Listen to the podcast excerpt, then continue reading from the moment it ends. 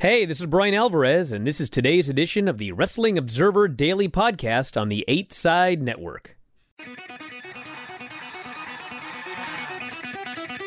Live from San Francisco on the Sports Byline Broadcasting Network, you are listening to Wrestling Observer Live with your hosts, Brian Alvarez and Mike Sempervive. Are you ready? Are you ready? Let's get it on! How's it going, everybody? Brian Alvarez here on Wrestling Observer Live. We are here every day, Monday through Friday, noon Pacific, 3 Eastern, Sundays, 3 Pacific, 6 Eastern, Saturdays at 10 a.m. Pacific, 1 Eastern with Jim Valley. And we got a lot to get into here today, Friday, here on this program. And I will be going solo, at least for uh, half this show, as uh, Mike Sempervive apparently struck some sort of animal with his vehicle and he's uh, getting a rental car as we speak. So, anyway, he's not going to be here today. But Dave Meltzer will be joining us in the second segment of the show. Talk about the biggest stories in the newest edition of the Wrestling Observer newsletter, including WWE once again record breaking revenue for a quarter. And it's only going to go up as a lot of these television deals are escalating. Also, great news for AEW Business. The Forbidden Door pay per view sold out pretty much immediately, and uh, a lot more. But I do want to mention at the beginning of the show here best wishes to Big E. Provided an update on his recovery from a broken neck. In a tweet on Friday, the former WWE champion shared that his C1 vertebrae apparently is not healing optimally. He is going to spend another four to six weeks in a neck brace in hopes of avoiding fusion surgery. For those desirous of an update, he says, My C1 apparently is not healing optimally. Spent another 46 months in a brace. Hopes I can avoid a fusion. But don't you fret. I've got a tremendous support system. And what shall be, shall be. Of course, he broke his neck March 11th when he took an overhead belly to belly from Ridge Holland and uh, landed right on top of his head. Fractured his C1 and his C6. But they were not displaced, no spinal cord damage, no ligament damage. So he was very, very lucky. And I uh, hope he will continue to be lucky here and uh, not need to get fusion surgery. So that's the update on Big E. And uh, all the best to him, his family, and his friends. We're going to do a break. When we come back, all of the news. Wrestling Observer Live.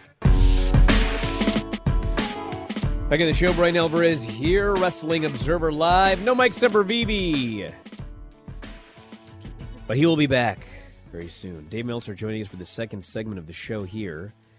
And uh, we got a lot of business news to get into. I'm mostly going to talk the uh, business news with Dave, but a couple of notes here. And what is becoming old hat, WWE announced another record breaking quarter on Thursday 333 million in revenue in the first three months of 2022 year over year increase of 27%. Operating income 92.4 million for the quarter, increase of 42%. Stock down over 3% for the day at 55.49 although they weren't the only ones with stocks down. Revenue increase drivers, media rights 36 million year over year thanks to the February Saudi Arabia Elimination Chamber show. Oh, yes. Live events up 23.1 million from just a half million a year a year ago. Consumer products increased 11 million. They made so much money during the pandemic. And now, as they have opened up everything again, now they're making even more money than they made in the pandemic as a result of uh, uh, different things, live events in particular. You don't run a lot of live events in the uh, pandemic when you're in that uh, Thunderdome. The video game, part of the consumer products increase, in addition to four and a half million of live event merchandise, offsetting a $2.3 million dip in e-commerce revenue. Yeah, a pandemic ends and people stop buying stuff online and they go to shows and buy stuff. That's what happened here. Uh, they mentioned their supporting press release, multi-year expansion of content for A&E, which will see 130 plus new hours of WWE themed series and specials. Their uh, MENA region broadcast deal with MBC Group. Long term e uh, commerce licensed merchandise deal with Fanatics. Release of WWE 2K22. WrestleMania 38. Uh, they claimed in terms of Peacock, that domestic unique viewership was up 61% year over year.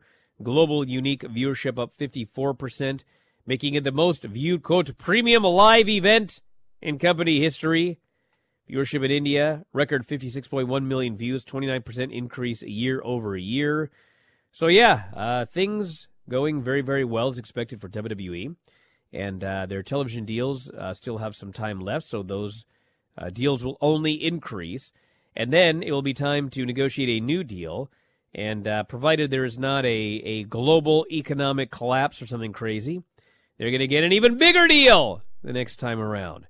So, long story short, if you're like, if you're hoping for change, you know, like Raw, for example, I mean, don't hold your breath.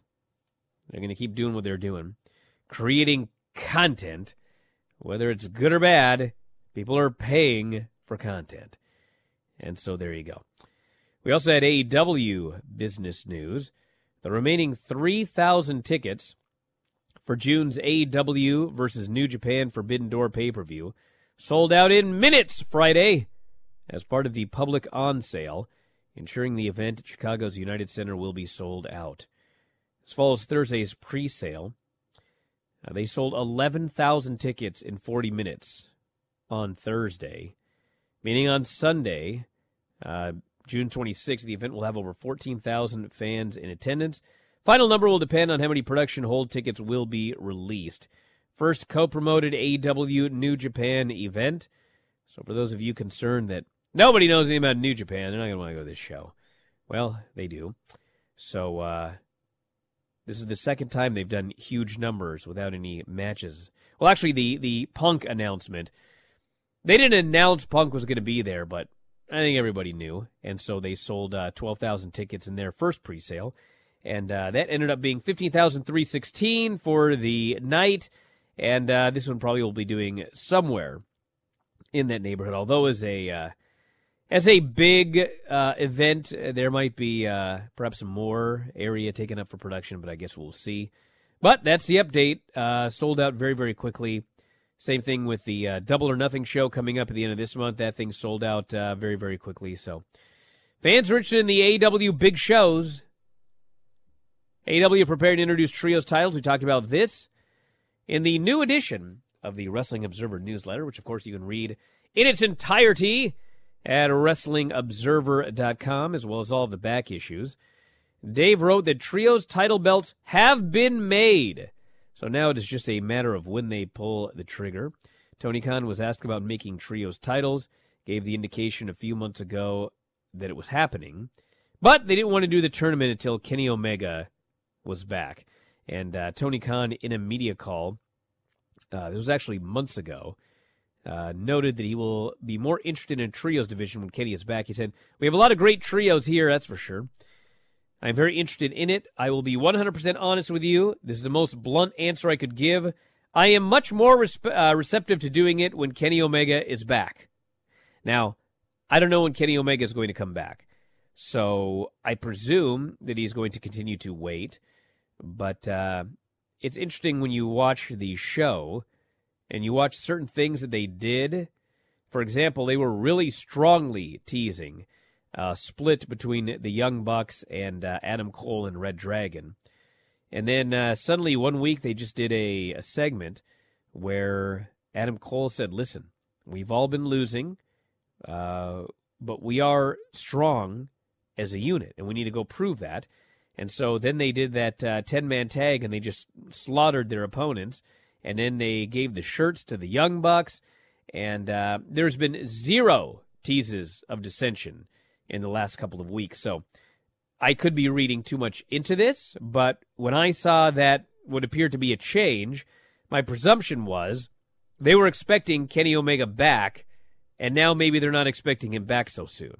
And that's why they're slowing down the split between the Bucks, Red Dragon, and Adam Cole. I don't know that. I have not been told that by anybody. I just watched the television, and that's the conclusion that I came up with. But for all I know, Kenny Omega could end up being the Joker. I don't think he's going to be the Joker in the Owen Hart tournament, but I suppose he, he could be. Canadian. So that's the uh, update on the six man titles. Also in the New Observer this week, remember I was talking about that uh, WWE business and how, you know, business is great. They're making money hand over fist. The Saudis are paying them, you know, $40 million a show or whatever. They're making all this money off television. So, like, if you want the quality of the product to change, uh, don't hold your breath. Well, you guys remember when they they were teasing the Usos against RK Bro in a unification match. And for weeks on television, they teased a unification match. And then they went to do the contract signing, and uh, the big brawl broke out, and Drew McIntyre ran in, and Roman Reigns ran in.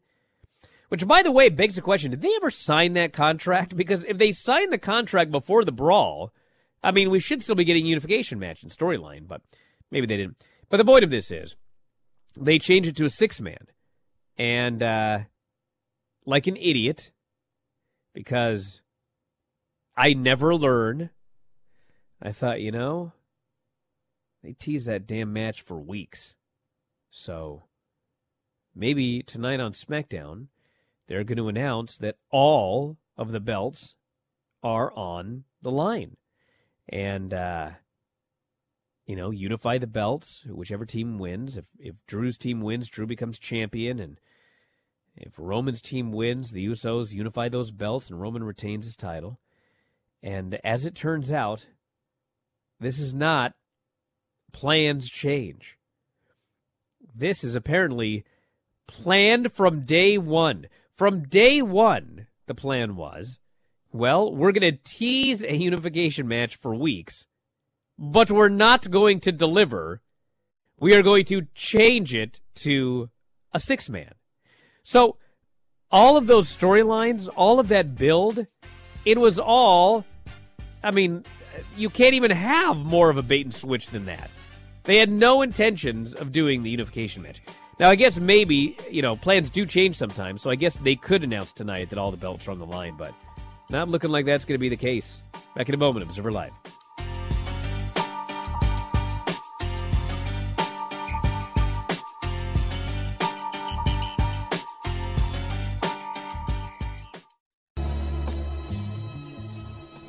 Back in the show, Brian Alvarez here, Wrestling Observer Alive. Dave Meltzer joining us here today. New edition of the Wrestling Observer newsletter available right now at WrestlingObserver.com. And there's a lot of news in the issue this week. And uh, we started this show here today, Dave, talking about the basics of WWE's quarterly report. And uh, you've got all of the in-depth, in-depth news on this. So what's what's the big story here? There really wasn't a big story. Um, Aside you know, from just... making a lot of money they made a lot of money. A couple categories are up, a couple categories are down. A lot more people are watching the the pay per view shows because they're on Peacock and because Peacock has expanded its audience. So, um, and uh, you know, they made a big deal about how uh, uh, the Elimination Chamber show was bigger than the prior Saudi show, but between the growth of Peacock, which was primarily due to the Olympics, and also the fact it was on a Saturday rather than a Thursday, that kind of explains it. You know, Thursday afternoon isn't going to be a giant number uh, compared to a Saturday afternoon. But um, you know, the Mania numbers were were the they said it was the the largest audience ever to watch a WWE show, but uh, I mean, it's probably the largest ever to watch a pay per view show. Um, in fact, it was, but you know, I mean, it, it paled in comparison to like, you know, you know, like Austin and Undertaker. Eight million viewers for a Raw.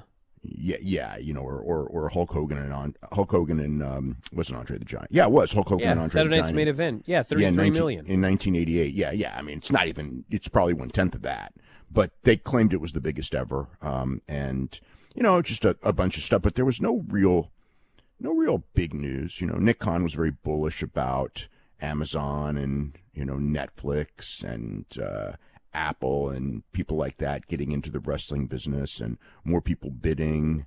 Um, you know, and that's probably going to happen. And WWE's in great position because they are a, you know, they're not the NFL, but they are a, um, you know, they're they're somebody that can move numbers. They have a big fan base and can help a streaming service, and so. Um, there's going to be a lot of people interested in um, in WWE when their rights fees come up, and I'm sure that they will get a big increase, and uh, they'll make even more money than they're making now. So we also had the uh, story in the Observer about the uh, main event of the pay per view this weekend and how it was uh, always planned to be a six man. Yes. So- yeah, that- yeah, there was there was never that was always the plan. This was the way they got into the plan. Um, I have no idea. If you're asking me why, I have no clue, but that's the deal. Well, I can I can understand if uh, if all the belts were going to be on the line and you're still going to deliver what you advertised, which was a unification match. But I mean, I guess we'll find out tonight. But not looking like it's going to be any sort of unification match. Oh no, no, no, no, no, no, no, no, no. Definitely not a tag team un- title unification match on on on, on this weekend. No, no. Why would you do this? Um, you know, it's weird because you know Vince Vince has a rule of not like it's not not necessarily like like it, he does, he doesn't have a rule against false advertising. He does that all the time, but he does have a rule as far as building up something that he eventually will not not deliver.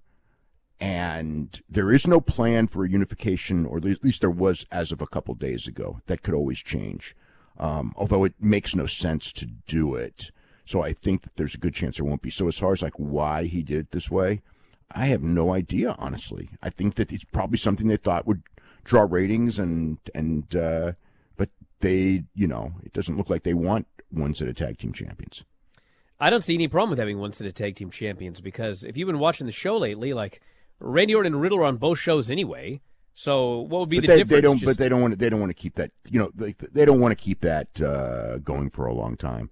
Um, you know, having having having the stars on both shows. Well, both both both uh, networks kind of want unique viewer, you know, unique um, what is this? Unique rosters. I mean, you can do some of that back and forth, but really, um, Fox in particular really wants kind of exclusivity on its guys. All right.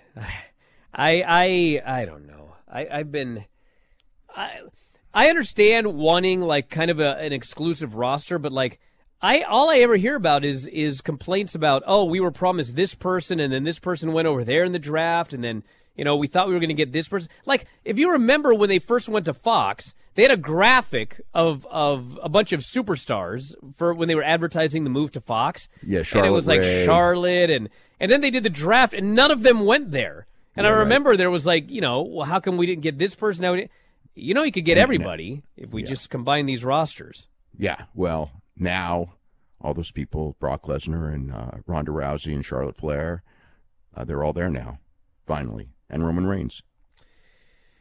So uh, that uh, I know that I got a text from uh, Filthy Tom today, and uh, he was commenting on his. Uh, I think he gave it four and a half stars. Him and Moxley. That match was great. Yeah, this guy's like, oh, there's no way it was more than four. Oh no, that, that, match that's was, how he is. This was a great match, wasn't that it? That match was great. Yes. Yeah, yeah, yeah. That was yeah. the best Tom match I've ever seen in my life. It was the best Tom match I've ever seen. But I haven't seen like a million Tom matches, but I've seen I've seen dozens, and it was by far it was by far the best. Um, I really liked the match structure. I mean, that was the thing that I liked more than anything. Is just um, you know, kind of like the timing of what they did and when they did it. Um, and it had a real, um, especially by the end, it had a real nice fight feel. And, um, you know, it, it's like for an independent match or for any match for that matter, it was really intense. I, I really, um, you know, I mean, it's like I'm not a big fan of bloodbath matches, and and the thing is, is that match, if you took away all the blood, it still would have been exactly as good. I mean, it was just a really well, really well put together match, and um, Moxley is, you know, Moxley's really good at his, he's fantastic at his style. And um, and Tom's a real good opponent for him because of uh, the credibility They're they're issue and things like perfect that. opponents. Yeah, yeah. Like when I saw that, when I saw that match, and it, it was like midway through the match. It wasn't even at the end. Midway through the match, it was just like. And Tom, you know, the other thing with Tom is he's he's there's certain things, mannerisms that he does when he comes to the ring and during a match. You know, not moves. Like as for like not moves wrestling, he's like really good, and it's like it's it's sort of like something that is unique to me that showmanship aspect that so many of the younger guys don't have and like i was watching going like you know he he really needs to be like an aew because they don't have anyone like him um, you know I mean? It's not like he's better than everyone there or, or anything like that, but they have no one like him. And It's like the the you know, his I, I just really like his idea, not his ideas, but just what things that he does. It it, it really impressed me. Yeah, I uh, I watched his entrance and I was like, my God, this guy is a superstar. I mean, he just he was so great during his, his entrance, and of course Moxley His- comes out and the place just goes absolutely nuts. Yeah, yeah, yeah. His his interest. Moxley, you know, Moxley's got a fantastic aura around him, especially on an independent show because, um, you know, a lot of the top guys um, will go to an independent show and they'll work like they would work on television. And independent wrestling is very different from television wrestling, and Moxley totally gets the difference. Yeah, I remember uh, there was another Defy show, and uh, I remember the Briscoes were there, and uh, my God, they worked their asses off on this Defy show. I remember watching this match, and I, I'm thinking like, do they think it's Final Battle or something like that? Because they worked so hard, and man, Moxie went out there, and this guy didn't half-ass it ever. I No. mean, dude, he went out there and just was. I mean, he was on fire. And I mean, that's the thing. It's like a guy at his pay level working an independent show could just basically make an appearance. You know what I mean? An appearance, do his, you know, do his moves that people want to see, and everybody want to be happy. But he went way above and beyond. You know, so I, yeah, that match was um, that was a tremendous match. Yeah, yeah. So uh, AEW New Japan Forbidden Door is uh, it's all sold out. It's all sold out immediately. All the people who thought that uh, this concept wasn't viable, um, at least as a as an as a live show, we know it is. I mean, pay per view will be the pay per view, but the ticket demand was the highest for any AEW show since uh, All Out 2019, and the highest actually of any show in the United States in a long, long time. Which will get people mad, but it's just the truth. You know, I mean, there's nobody else that had 20,000 people uh, signed up at to buy tickets on the pre-sale that was never advertised at all. You know, it wasn't like it was for today when it was advertised. This was the day before. I mean, people didn't even most people didn't even know about it. Obviously, obviously 20,000 people knew about it. And they were, you know, there's there's no doubt they were very much um there was it was uh, they were very lucky in a sense that the secondary market scalpers, number one, made a ton of money on the recent pay per view shows, so they knew to buy in. And secondly, um, there were no other big shows that went on sale that day. So all, a lot of the high level scalpers that don't touch wrestling, but just, you know, kind of like what, what, what tickets are we going to buy today?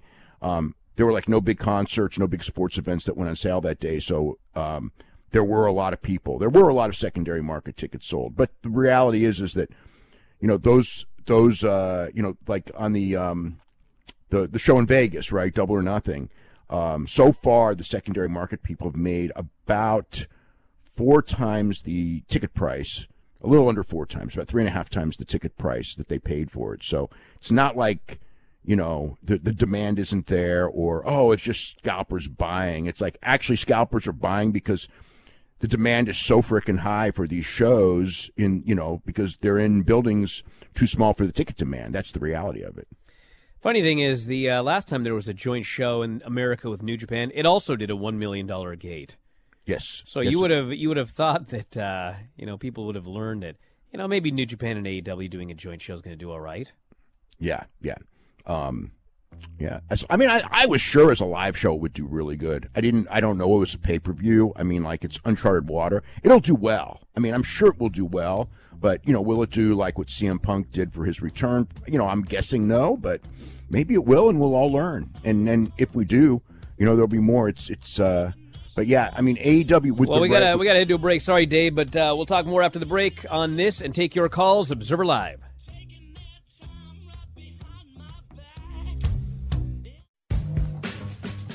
Back on the show, Brian Alvarez here, Wrestling Observer Live. If you want the new Observer, 40,000 words, 40,000 words of news and information on pro wrestling, mixed martial arts, historical stories, analysis. It's like a half a half a death of WCW every week, Dave writes.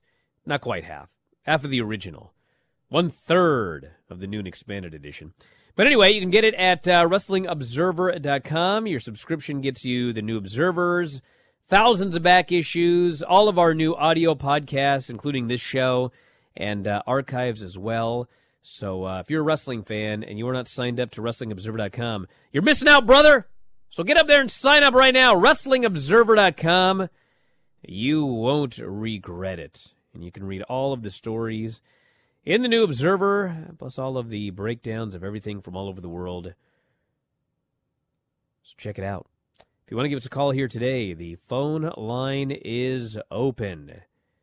The phone lines, we have five lines because we're big time. 844 913 2727 is the phone number.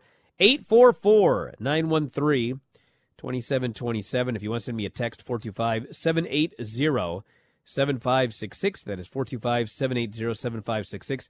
Brian at WrestlingObserver.com is the email. At Brian Alvarez on Twitter. And of course, F4W Online on Cameo. Do you know that you can get a Mother's Day cameo for just $35? That's right. So don't miss out. F4W Online. 35 bucks heading into Mother's Day. So go over there and grab one now. Dynamite ratings very quickly.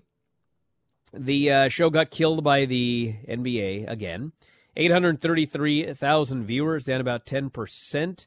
Lowest number since May 19, 2021, over a year ago, almost a year ago. 0.32 in 18 to 49, second lowest rating of the year in that category. However, as noted, it was the NBA, and uh, the show was actually fourth on cable at 18 to 49, trailing only the NBA, the NBA, and uh, the NBA. So, for those of you that were panicking yesterday, don't. For those of you that are going to panic when you get to the Rampage numbers on Monday, don't. Bro, if Rampage even makes 400,000, they should, they should throw a party because that show is starting in less than two hours. Okay? My kid's not even out of school and Rampage is airing today. 2.30 Pacific, 5.30 Eastern. Not an ideal time.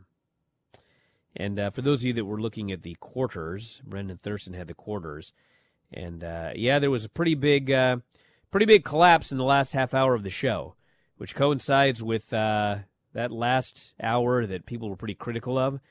Uh, they actually lost, uh, not a significant, but a fair amount of viewers for the end of the Dante Martin Rey Fenix match that the fans were going crazy for. They lost viewers there and uh, it pretty much stayed at that level for the main event Ring of Honor uh, was the um, unification match. Um, I could get both of those, but suffice to say, the show would have done probably uh, what did the the show averaged uh, eight thirty three. The show would have averaged eight fifty or eight sixty if you would have taken out the last half hour of the show. But uh, the last half hour dropped enough to drag the entire show down to uh, 8:33. So that's that's basically what happened. First uh, hour and a half of the show was very very stable at about 8:60 uh, or so, and then it uh, fell off there at the end. So anyway, let's uh, see who's on the line. I know who's on the line because we have one person that calls from old Bellows Falls. You're on the air, Dagan. What's up? What's going on, Brian? What's up, Twitch homies? So, wanted to continue that discussion you were just having with Dave about the ticket demand for some of these big AEW shows. And it's kind of clear to me that they could start to run some bigger venues uh, for some of these shows. And, you know, I was just at that Boston show a few weeks ago, and that was a, that was a small venue. And I'm kind of thinking, like, this idea of potentially running – thinking outside of the box a bit and maybe running like a Fenway Park in Boston or like a Wrigley Field in Chicago. Wanted to see what you thought about the idea of them starting to run some bigger venues or potentially some venues that you wouldn't expect, like Arthur Ashe Stadium last year. Anyway, thanks for taking my call. Yeah, I want to thank you very much for the call. I mean, here here are the things that are obvious to me. Okay, number one, for the bigger shows, I'm not talking about your your average dynamite because I'm not sure that Dynamite should be regularly running 12,000 seat buildings. I think that that would be a mistake because I don't think they're selling 12,000 tickets every week for Dynamite. But for the bigger shows, for the pay per views, for the uh, New Japan versus AEW stuff like that, there's two things that are obvious. They need to run bigger buildings, and they need to raise the prices. Now, of course, it's going to be experimental because the amount of the the ticket prices now, it's clear that they would sell significantly more tickets to many of these events. Of course, if you raise the ticket price, maybe they wouldn't sell that many. I don't know. But, you know, as Dave noted, they've got uh, double or nothing coming at the end of the month. And uh, scalpers, when they bought those tickets, they're selling those tickets for four times what AEW charged. That tells you something. AEW is undercharging for their tickets for live events. Now, am I recommending they go out there and start gouging people? No. But I mean, it's not like WWE tickets are cheap. I mean, I know Tony wants to make th- these tickets accessible and everything like that, but uh, you know, when you got twenty thousand people that are ready for a, a pre sale, and uh, and twelve thousand get tickets immediately, bro, there's eight thousand people where those tickets weren't accessible. Doesn't matter what the price was; they couldn't get a ticket. So uh, it, it's going to be something needs to change, and that is either raising ticket prices, expanding the size of the buildings or both and then finding the balance. I mean, if you can if you can regularly sell 25,000 tickets to your four quarterly pay-per-views and increase prices by 10%, you know, this is a business. And we don't know what the television landscape is going to be when it's time for them to get a renewal. Uh, They may end up getting a renewal for the exact same price that they're getting now. And if you look at all the people they're signing and how they want to be competitive and how they don't want to lose people to WWE, I mean, you're going to have to be paying your top stars more. Well, where's the money coming from if you're making the same television deal money? Well, you need to sell some tickets. You need to uh, sell more tickets. You need to raise the price of the tickets. You need to make your money in different ways. So I think the easiest way is raise the ticket prices a little. I'm not saying double them necessarily and uh, and for the big shows, clearly run some bigger buildings. So if twenty thousand people are in the queue for the pre-sale, twenty thousand people get their tickets, and not twelve. So I think those are the two things that uh, uh, that I think. I mean, obviously, there's a lot of things like get more bidders, get a streaming deal, sign. That's all beside the point. But this is something you could do now, and the evidence is there based on what's going on that you could sell more tickets to big shows and raise the prices. If you want to call us, 844 913 2727. Phone lines are open, so uh, jump on if you'd like, everybody. We've also got, uh, what other news have we got here? During a comedy show Thursday night, Malcolm Bivens addressed his release from WWE. He said there's a lot of rumors, a lot of speculation. Was I offered a contract in February? Yes. Did I say no to this contract? Yes. Was I offered to be with Omos? No. No one said a word to me about managing Omos. Was I told about the main roster? Yes. And people they think I'm crazy, like Malcolm. You threw away millions potentially. You walked away. Yeah, he says I did because I didn't want to do it anymore. And unfortunately, I just wasn't happy. It's stand and deliver. I had a conversation with the head writer and I told him so. And then two weeks ago, I said the same thing. I don't think this is for me. And that's okay. Your happiness is not dictated by what people say you should do. It is dictated by what you think that you should do. He was a manager, obviously, of the Diamond Mine, and uh, which is, by the way, it's impossible to say Diamond Mine. I've noticed it's always Diamond Mine. But anyway, he says, shout out to Brutus, Julius, Ivy. I'm going to miss them. I love them like they were my kids. But you know, sometimes in life, you have to move on. People ask me, or they have been asking me, Malcolm, is this it for you? Is this it as far as pro wrestling goes? And for now, I have to say yes. Have to say yes. Will I come back? Maybe. Maybe for the right price. So, right now, at this point, Malcolm Bivens is out of pro wrestling. And it, uh, sure is amazing how many people go through this system, the main roster system, and they just want out, and then like the passion is killed. I mean, what this is is it's a uh, it's a sports entertainment company, and uh, and if you grew up and you you love sports entertainment, and you want to be a sports entertainer, I mean, maybe this is for you if you are a if you grew up a professional wrestling fan and you and your brother listened to this podcast in college or whatever, and you went to indie shows and you worked on the independents and you you did professional wrestling. Well, this place probably isn't for you. And Roderick Strong has tried to get out, can't get out. Candice LeRae, now a free agent, so she can go anywhere she wants if that's what she ends up wanting to do. So uh, yeah, I mean, what, what's what's happening here, as we've talked about it before, is uh, this business is split.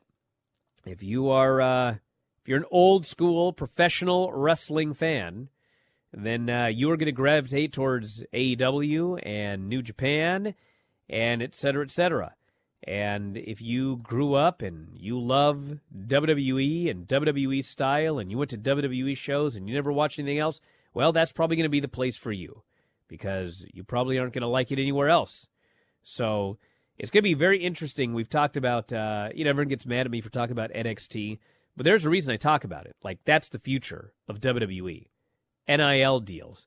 People that didn't grow up wrestling fans. People offered money to go become wrestlers. Anybody can be trained to be a pro wrestler in this system. That's their that's their feeling. So uh, this this you know you watch AEW you watch NXT and and WWE, and they're different products. And they're only diverging further. They're not coming closer together. And what's going to be interesting is, you know, when I was a little kid, I uh, I only watched WWE, and I watched Bret Hart, Shawn Michaels.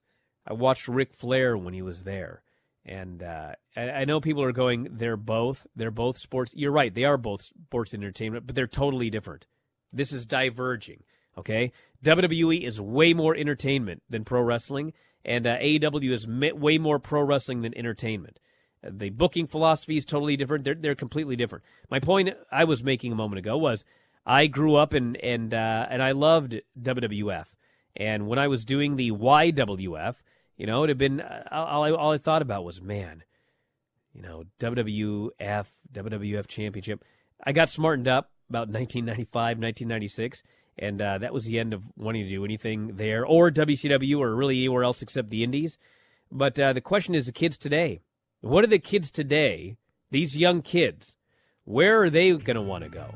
Are we going to have kids growing up that just want to go straight to WWE? Or are the kids growing up today wanting nothing to do with WWE and only wanting AEW, New Japan, etc.? And they're out there because I've talked to them. Back in a moment, Observer Live.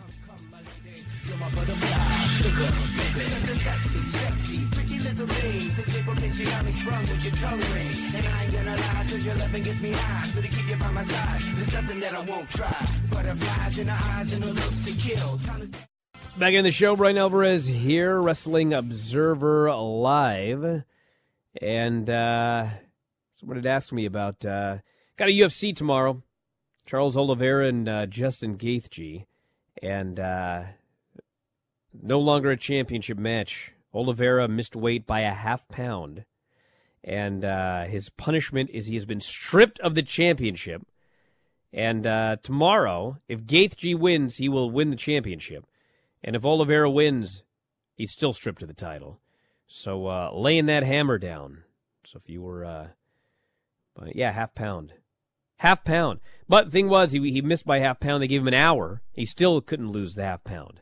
And so uh, he flat out missed weight. So uh, that's the end of that. He is no longer the champion and uh, cannot win the title tomorrow in their match. So if you're planning to get the UFC, that's the update on uh, on that story there. Uh, what do we got here in the text message bin? Oh, must I read about NXT Texas? Poor BJ the Virgin. Whether he gets over or not, this is forever going to be brought up to him in promos by his opponents that he was the nerd that couldn't get laid in NXT 2.0. I hope he. Well, you know, once he gets called up, I'm sure he'll get a new gimmick. If he ever gets called up. Well, someone's very. uh Someone's very mad at me for getting banned from the chat. Too bad, brother. What do you want me to do about it? If you got banned from the chat, you deserve it. So don't get mad at me. Look in the mirror. That goes for everybody, okay? Yeah, I was in a mood yesterday. So why would you push my buttons? That's it. You know what to do. Don't be an idiot. That's it. There's nothing worse than being an idiot, getting banned, and then saying it's somebody else's fault. That's it. Not putting up with this. crap. Jeff Hardy is 44 and Bobby Fish is 46. Yeah, it was uh it was rough. That match was rough. Anyway, we're going to wrap it up for today, everybody. Tomorrow, Jim Valley is going to be on the show, 10 Pacific, 1 Eastern, Andrew Zarian on Sunday. And uh, I'll be back on Monday. Also, this weekend, tons of shows for subscribers to WrestlingObserver.com. And uh, that's it. Thanks, Mike, as always. Callers and listeners ever to the studio. We'll talk to you again next time. Wrestling Observer Live.